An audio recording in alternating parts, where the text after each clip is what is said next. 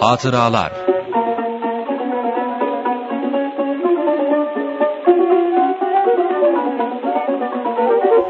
Merhaba değerli dinleyiciler.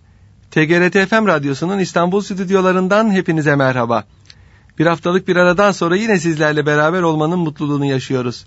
Hepinizi sevgi ve saygıyla selamlıyor, programımızı açıyoruz.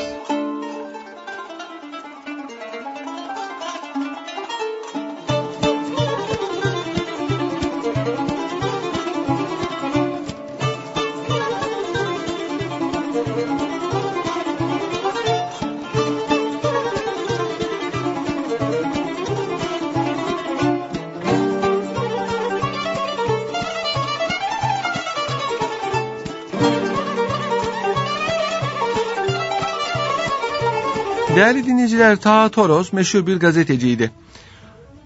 Geçmişe şahitlik etmiş, akıcı kalemiyle bu hatıralarını zaman zaman anlatır, yazardı. Geçmiş zaman entelektüelleri, yazarları, şairleri arasında tanımadığı yoktu. Hepsinin hususi hayatına en ince teferruatına kadar vakıftı. Bu hafta Taha Toros'tan bir hatıra var değerli dinleyiciler. Hatıranın alakadar olduğu şahıs ise Sultan Abdülhamit'in oğlu Mehmet Abid Efendi. Şehzade Abid Efendi en son vefat eden padişah oğludur. Böyle bir hususiyeti var. Yakın zamana kadar 73 senesine kadar yaşamıştır. Taha Toros Sultan Abdülhamit'in oğlu Şehzade Abid Efendi ile alakalı hatıralarını bakın nasıl anlatıyor.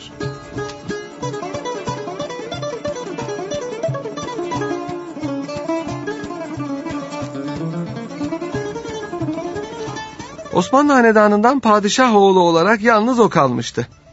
54 yıl önce vatanı terke mecbur olan bu şehzadenin yarım asırlık gurbet hayatı eski hanedanla alakalı kanundan yararlanamadan Beyrut'ta vefatıyla sona ermiş bulunuyor. Sultan Abdülhamit'in en çok sevdiği oğlu Mehmet Abid Efendi'ydi. Sultan Hamid'in 1909 Nisan'ında padişahlık koltuğundan indirilerek Selanik'te Alatini Köşkü'ne kapatılması sırasında gerek burada, gerek Balkan Harbi'nin başlaması üzerine getirildiği Beylerbeyi Sarayı'ndaki hüzünlü günlerinin tek tesellisi yanından bir an bile ayırmadığı küçük oğlu Şehzade Abid Efendi olmuştur. Elinden tahta alınan hükümdar vefatına kadar 9 yıllık ömrünü bu oğluyla burun buruna geçirmiştir. Onu adeta bir bebek gibi sevmiştir. Hatta zaman zaman koynunda yatırmıştır. Osmanlı padişahlarından hiçbirisi çocuğuyla bu kadar yıl aynı evde hele aynı odada yaşamamıştı.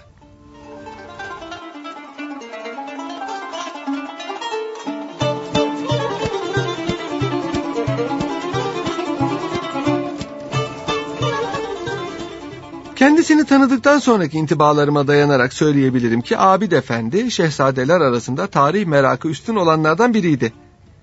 Babası Sultan Abdülhamit'le geçirdiği yılları onun çevresindekilere yansıttığı hatıraları genç hafızasına çivilemişti. Yıldız'daki hadiseleri detaylarına kadar bizzat yaşamışçasına anlatabilirdi. Halbuki Abid Efendi babasının tahttan indirildiğinde 4-5 yaşlarında bir çocuktu. Ne var ki babasından vefatına kadar bütün hadiseleri birinci ağızdan dinlemiş, bunları yaşamışçasına bilgi edinmişti. Bu bilgilerin ışığında hatıralarını yazmasını Paris'teki her sohbetimizde tekrarlardım. Birçok tarih kitabı okumuş, bu hususlarda şuurlu bir vasfa erişmiş olan Abid Efendi, ablası Ayşe Sultan'ın Babam Sultan Abdülhamit adlı eserinden sonra Sultan Hamit hakkında bir kitap yazmayı tasarlıyordu. Babasının hata ve sevaplarını tarafsız bir tarihçi gibi dile getirmek istiyordu. Ancak bu kitabı önce İngilizce neşredecek, daha sonra Türkiye'ye, Türkçe'ye tercüme edecekti.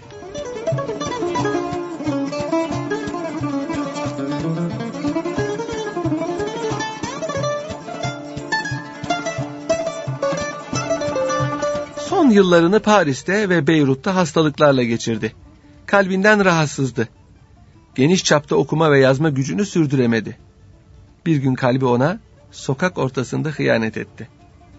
Oysa Abid Efendi o günlerde hazırlığı yapılmakta olan hanedanla alakalı kanun teklifini dört gözle ve vatan hasreti içinde uzaktan takip etmekteydi. Memleketine kavuşamadan Beyrut'ta vefat etti.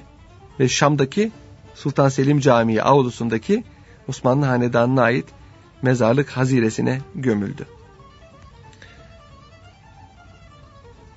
Paris'teki dostluğumuz sırasında ondan çok şeyler dinledim. 12 hanımı ve 17 çocuğu olan babası Sultan Abdülhamit ile alakalı hatıralarını zevkle anlatırdı.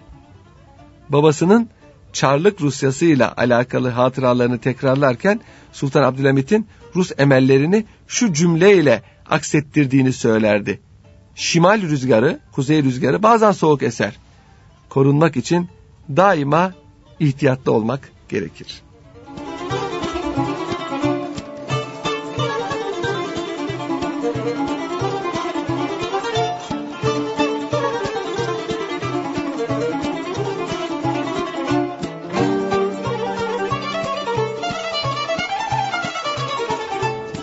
Değerli dinleyiciler, Taha Toros'un hatıralarına devam etmeden önce Şehzade Abid Efendi hakkında kısa bir biyografi bilgisi verelim. 1904 doğumludur Şehzade, Yıldız Sarayı'nda dünyaya gelmiştir. Annesi Sultan Hamit'in son eşi, Gebze doğumlu, Çerkez asıllı Saliha Naciye kadın efendidir. Sultan Abdülhamit'in çocuklarından 8'i kız, 9'u erkekti. Abid Efendi Sultan Abdülhamit'in son çocuğudur ve de hayatta kalan en son padişah oğluydu. Hanedan 1924 yılında yurt dışına sürgüne gönderilince Abid Efendi Paris'e yerleşti. Sorbon Üniversitesi'nde hukuk ve politika tahsili yaptı. Hatta doktorasını tamamladı. 1936 yılında Arnavutluk kralı Ahmet Zogu'nun kız kardeşi Prenses Seniye ile evlendi. Ahmet Zogu Osmanlı devleti zamanında yetişmiş, Mektebi Mülkiye'yi Galatasaray Lisesi'ni bitirmiş ve daha sonra Arnavutluk tahtına çıkmış bir Arnavut idi.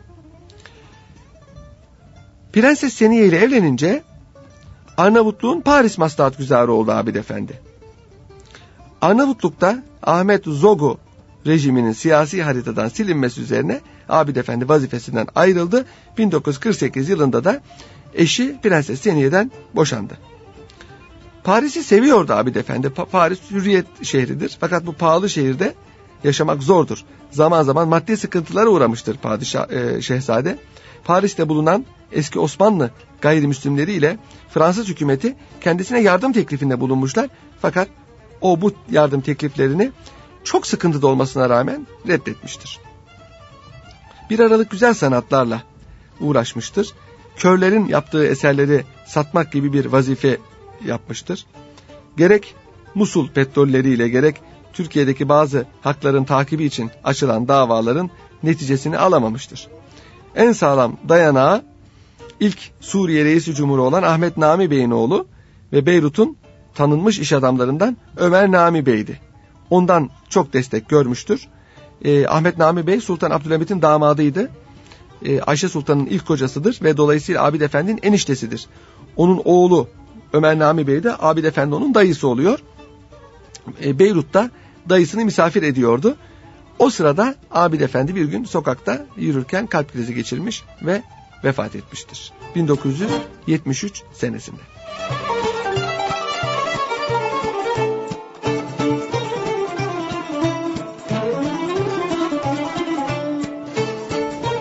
Şimdi sözü tekrar Taha Toros'a bırakıyoruz.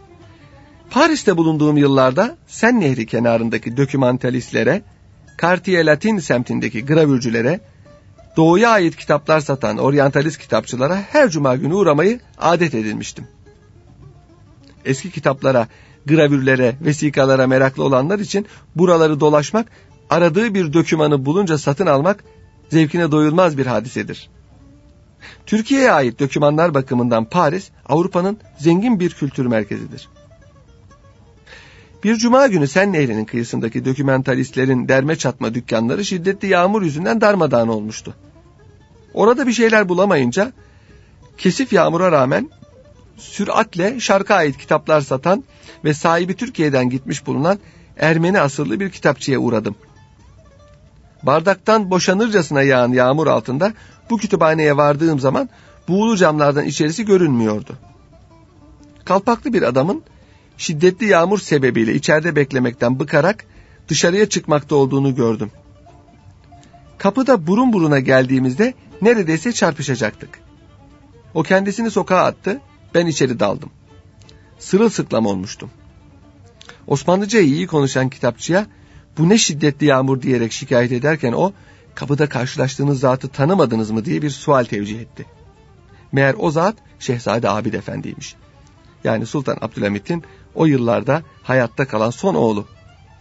Ara sıra bu kütüphaneye gelir, şark ülkeleriyle Türkiye'ye dair yeni neşriyatı takip edermiş. Kütüphane sahibi beş dakika önce gelmediğimi hayıflandı. Sanki yaptığı bir hatanın tasihini ister gibi haftaya cumaya gene gelir. O zaman siz de buyurun. O da sizin gibi bazı dokümanlara ve neşriyata meraklıdır. Umarım mülakatınızdan memnun kalırsınız. Zira eski hanedanın en terbiyelilerinden biridir. Ancak pek müzevi bir hayatı var. Herkesle görüşmek istemez dedi ve hürmetli bir tebessümle ilave etti. Babasından miras gibi kalan bir vehmi vardır. Gerçekten Mehmet Abid Efendi arkadaşlığı güç temin edilen şahıslardandı. Bir arkadaşlığın tesisi için karşısındakine itimadı olmalıydı. Bu kişi ona çok şey sormamalı, hele hususi hayatına, geçimine değinen mevzulardan sakınmalıydı. Ermeni kütüphanecinin abarttığı kadar vehimli değildi ama çekingen hayatını köşelerde sürdüren bir tavrı vardı. Önceden bilgi edinmeden bir insanla yakınlık kuramazdı. Şehzade Abid Efendi için ben meçhul bir kişiydim. Nitekim bir hafta sonra o kütüphaneye gelen Abid Efendi'ye biyografi, tarih ve kültür münasebetleri sahasında araştırmalar yapan bir kişi olarak benden bahsedildiği zaman bir düşüneyim dediğini, kendisiyle iyi bir dostluk kurduğumuz zaman daha sonraki aylarda tebessümle anlatmıştı.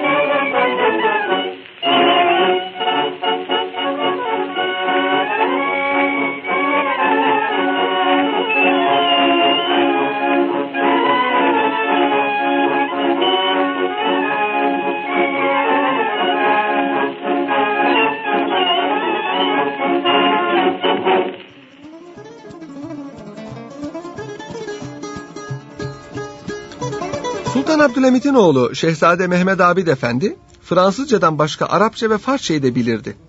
Bu lisanlara sonradan merak sarmıştı. Abid Efendi yakışıklı bir adamdı.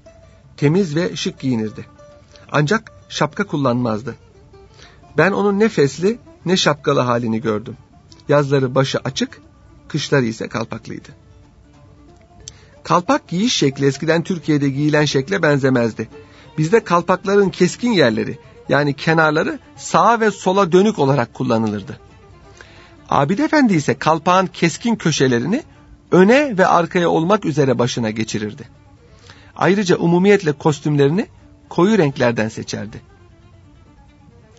Yaratılışı itibariyle yukarıda da belirttiğimiz gibi az kişilerle konuşur, cemiyetlere pek girmezdi. Hatta pek fotoğraf da çektirmezdi.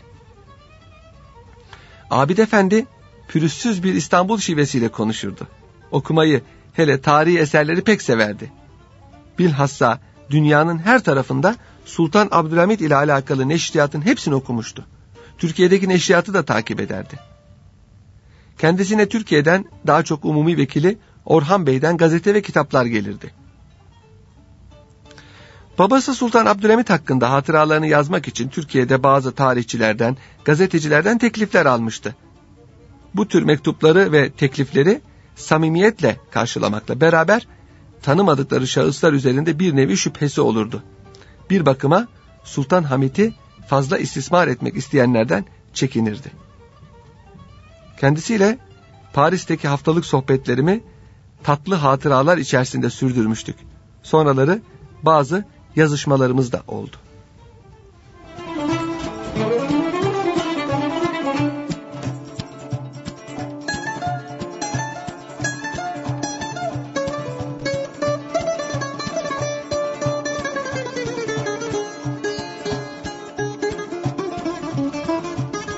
Cihan Harbi'nde Çanakkale'nin düşmanlar tarafından zorlanması üzerine iddiaçıların telaşlandığı biliniyor. Bu bakımdan hükümet bazı tedbirler almayı tasavvur ediyordu. Mesela padişahı Sultan Reşat'ı Dolmabahçe Sarayı'ndan, eski padişahı da Beylerbeyi Sarayı'ndan kaldırıp bunların düşman eline geçmeyecek şekilde Anadolu şehirlerine götürülmesi iddiaçıların tasavvurları arasındaydı. Sultan Reşat hükümetin her dediğine boyun eğecek yumuşaklıkta bir insandı. Bu bakımdan onun rızasını almak mesele olamazdı. Çetin mesele eski padişah yani mahlu hükümdar Sultan Abdülhamit'in İstanbul'dan Anadolu'ya götürülmesine rıza gösterip göstermeyeceği üzerinde toplanıyordu. Onunla bu temasın gizli yapılması gerekti. Hatta o kadar gizli yapılması lüzumluydu ki bu hususta e, aracı kullanılması bile mahsurluydu. Sultan Abdülhamit ile temaslar Sadrazam Talat Paşa ile Başkumandan Vekil Enver Paşa tarafından yapılmıştı. Oğlu Abid Efendi bu hadiseyi şöyle özetliyor. Paşalar babamı gece kimsenin göremeyeceği saatlerde ziyaret ettiler. Annemle Sultan Abdülhamit'in diğer hanımları ve hizmetkarları böylesine ani ve hele gece karanlığında yapılan ziyaretten fazlasıyla endişelendiler. Hatta Sultan Abdülhamit'e bir suikast yapılacağı şüphesine düştüler. Korku içerisinde titreşip durdular. Ben yanlarındaydım. Sahilden gelen paşaların babamın odasına girmelerini bütün şiddetiyle çarpan kalbimle takip ettim. Talat Paşa ile Enver Paşa babamın bulunduğu odaya girdiler. Her ikisi de eski bir padişah olan babama sanki o günün hükümdarıymış gibi yerlere kadar temennalarla ilerlediler. Tarifi ancak görülmekle mümkün olabilecek aşırı bir hürmetle hatta riya dolu bir hürmetle elini öptüler. Kapı aralığından iyice gözetleyebildim. Babam Sultan Abdülhamit onları ayakta fakat hiçbir zaman bulunduğu yerden ilerlemeyerek karşıladı. O gün devleti parmaklarında ve dudaklarında tutan bu iki meşhur paşanın beklenmedik ziyaretleri, hele önceden tahmini mümkün olmayan protokol kaidelerinin üstünde aşırı hürmetleri karşısında Sultan Abdülhamit'in zerre kadar şaşırmadığını ve ziyaretçilerine karşısındaki koltuklara oturmaları için eliyle yaptığı işareti bugün olmuş gibi hatırlıyorum.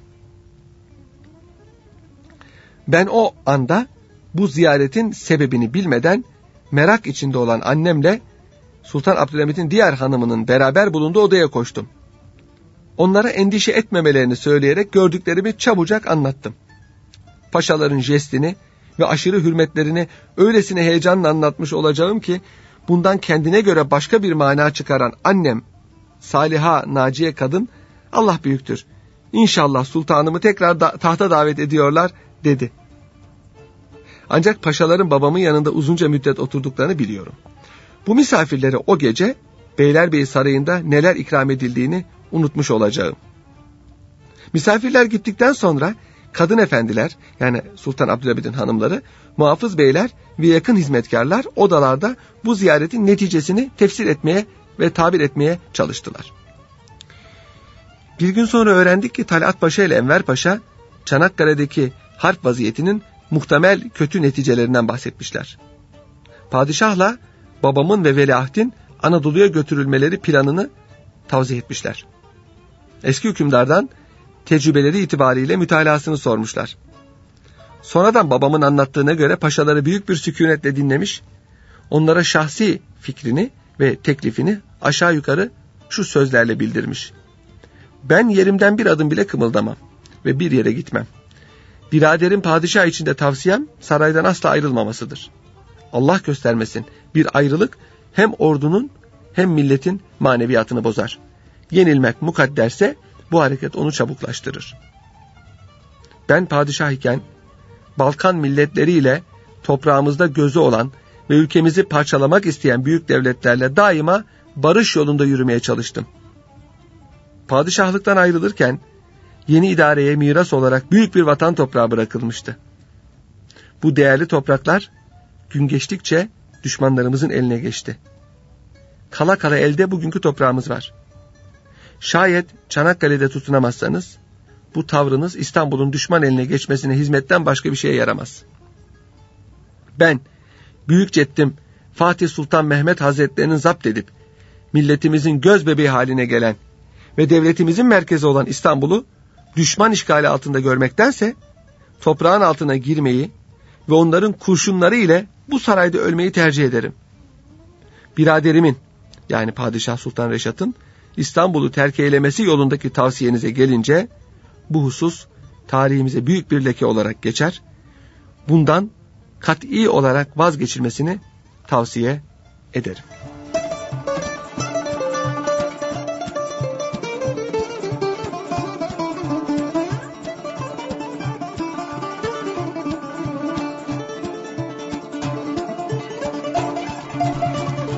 Evet Abid Efendi babası Sultan Abdülhamid'in son günlerini ve vefatını da gazeteci Taha Toros'a şöyle anlatıyor. Ölümü normal bir ölümdü. Zaten 76 yaşına gelmiş, saltanatlı günlerinde çok tehlikeli hadiseler geçirmiş, suikasten kurtulmuş. Hele sürgünde yaşadığı yıllarda memleketin ve milletin harpler sebebiyle uğradığı toprak ve insan kaybından büyük üzüntü duymuş, her gün yeni bir felaket işittikçe içi içine sığmaz olmuştu. İddiaçıların tedbirsizliği yüzünden koca Rumeli'den İstanbul'a doğru atılmamızı, Arnavutluğun, Trakya'nın bir bölümünün kaybı, Afrika'daki Trablusgarp hadisesi, Mekke ve Medine gibi Müslümanlığın ocağı olan mukaddes yerlerin kaybı, mümbit Mezopotamya'nın elden çıkışı, Suriye'nin karışıklığı Sultan Abdülhamit'i son derece üzmekteydi. İleri yaşının normal sayılan hastalıklarına dişini sıkarak katlanabiliyordu. Ancak memleketin o günkü haline ecdat kanlarıyla yoğrulmuş imparatorluk topraklarının erimesine harplerde kaybedilen insanlara o kadar üzülüyordu, öylesine üzülüyordu ki bu felaket haberlerinin çöküntüsü içerisinde adeta ölümü bekler olmuştu. Babam Sultan Abdülhamit'in cenaze merasimi de hiç unutamayacağım hazin hatıralarımın arasında çok manalı bir yer tutar. Kesinlikle iddia edebilirim ki Osmanlı Devleti'nin son devrinde vefat eden hiçbir padişaha bu kadar büyük bir merasim yapılmamıştır. Halbuki Sultan Abdülhamit vefatında hükümdar değildi. Bir uydurma fetvaya dayanılarak meclis kararıyla tahtından uzaklaştırılmış, gözaltında tutulan eski bir padişahtı. Hükümet ve millet üzerinde hiçbir tesiri yoktu. Hatta geniş bir topluluğun gözünde pek de lehinde olmayan kötülüklerin töhmeti altında bulunuyordu. Öyle olmasına rağmen cenazesinde bütün İstanbul sanki ayakta onu uğurluyordu. Sultanahmet'ten divan yoluna eller üstünde götürülen tabutunu pencerelerden ve çatılardan izleyen kadınların gözyaşları gelenin gideni çok çok arattığının bir işaretiydi.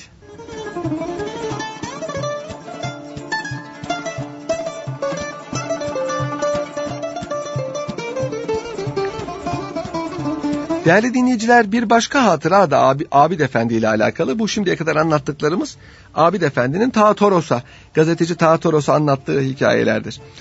E, hadiselerdir, hatıralardır. Bir de Sultan Abdülhamit'in hanımlarından Beyce kadın efendinin anlattığı bir hadise var. Şimdi iddiaçılar Sultan Abdülhamit'i Selanik'e gönderdikleri zaman orada Alatini Köşkü'nde ağırladılar. Abid Efendi de yanında küçük ve burada e, hususi hocalardan tahsil görüyor. Bu hocaların çoğu iddiaçıların gönderdiği iddiaçı zihniyetinde hocalar. Ve e, küçük şehzadeye e, bazı e, farklı görüşler empoze ediyorlar. Selanik'teki muhafızların reisi de meşhur Fethi Okyar. Fethi Okyar Abid Efendi ile oynuyor. O, Abid Efendi'nin varlığı oradaki askerler ve muhafızlar içinde bir değişiklik, bir eğlence, bir neşe kaynağı. Hatta meşhur bir resim vardır. Abid Efendi oturmuş yanında hocası tahtaya bir şiir yazmış. Ee, şiir Balkan Harbi başlarında yazılan bir şiir. Acıklı bir şiir. İntikam şiirin adı. Zannediyorum ezberinde, ezberimdedir. Okumaya çalışayım. Unutma gördüğün hakareti bil. Kinini kalbinde sakla. Uyutma. Ağlama gözünün yaşını sil. Bekle zamanını fakat unutma. Unutma Sırbı, Bulgarı, Yunan'ı. Kinini kalbine ateşle yazdır. Unutma sel gibi çağlayan kanı. Ölürsen bunları taşına yazdır. Bu meşhur bir şiir. İntikam şiiri biz de çocukken ezberlemiştik. Bu şiir e, Abid Efendi'nin tahtaya yazdığı şiir. Bunun önünde Abid Efendi'nin meşhur bir resmi vardır. İşte o günlerde muhafız reisi Fethi Bey İstanbul'a gitmesi icap ediyor. Bu hatırayı Beyce Sultan, Beyce Kadın Efendi anlatıyor.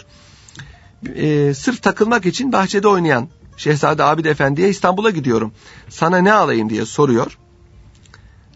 Zenci dadılar da etrafta renkten renge giriyorlar. Çocuğa bir şey yapmasın, yanlış bir şey söylerse böyle öğretiyorlar demesin diye. Siyah renkleri neredeyse beyaz olacak zavallıların. Abid Efendi hiç düşünmeden kılıç isterim diye cevap veriyor. Fethi Okyar peki ne yapacaksın kılıcı diye sorunca Şehzade Abid Efendi babamın düşmanlarını onunla keseceğim diye cevap veriyor. Bunun üzerine Fethi Bey çok bozuluyor. Yılanın oğlu yılan olur diyerek oradan uzaklaşıyor.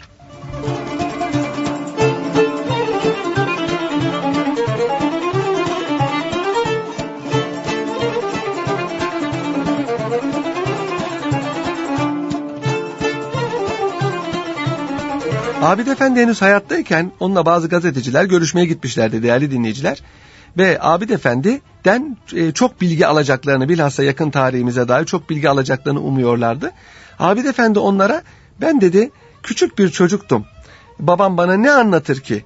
Ee, babam ciddi bir adamdı. Benim gibi bir çocuğa bir şey anlatmazdı diyerek hepsine birer bahane söyleyerek onlara e, bu hatıraları ifşa etmekten kendisini kurtardı. Çok zeki birisi olduğu anlaşılıyor.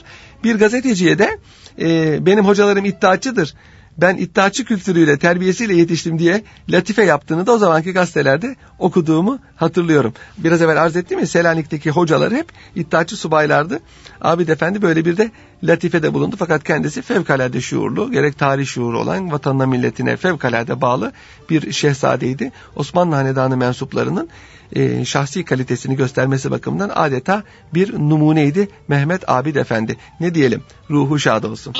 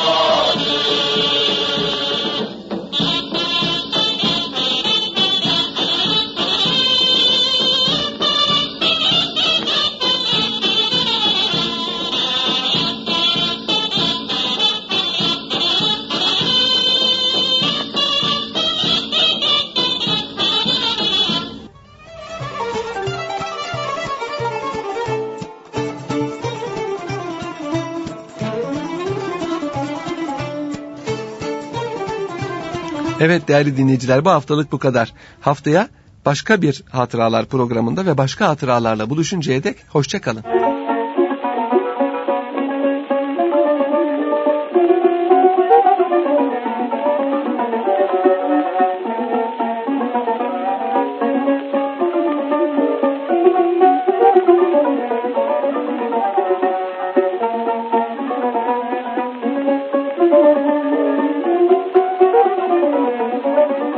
Hatıralar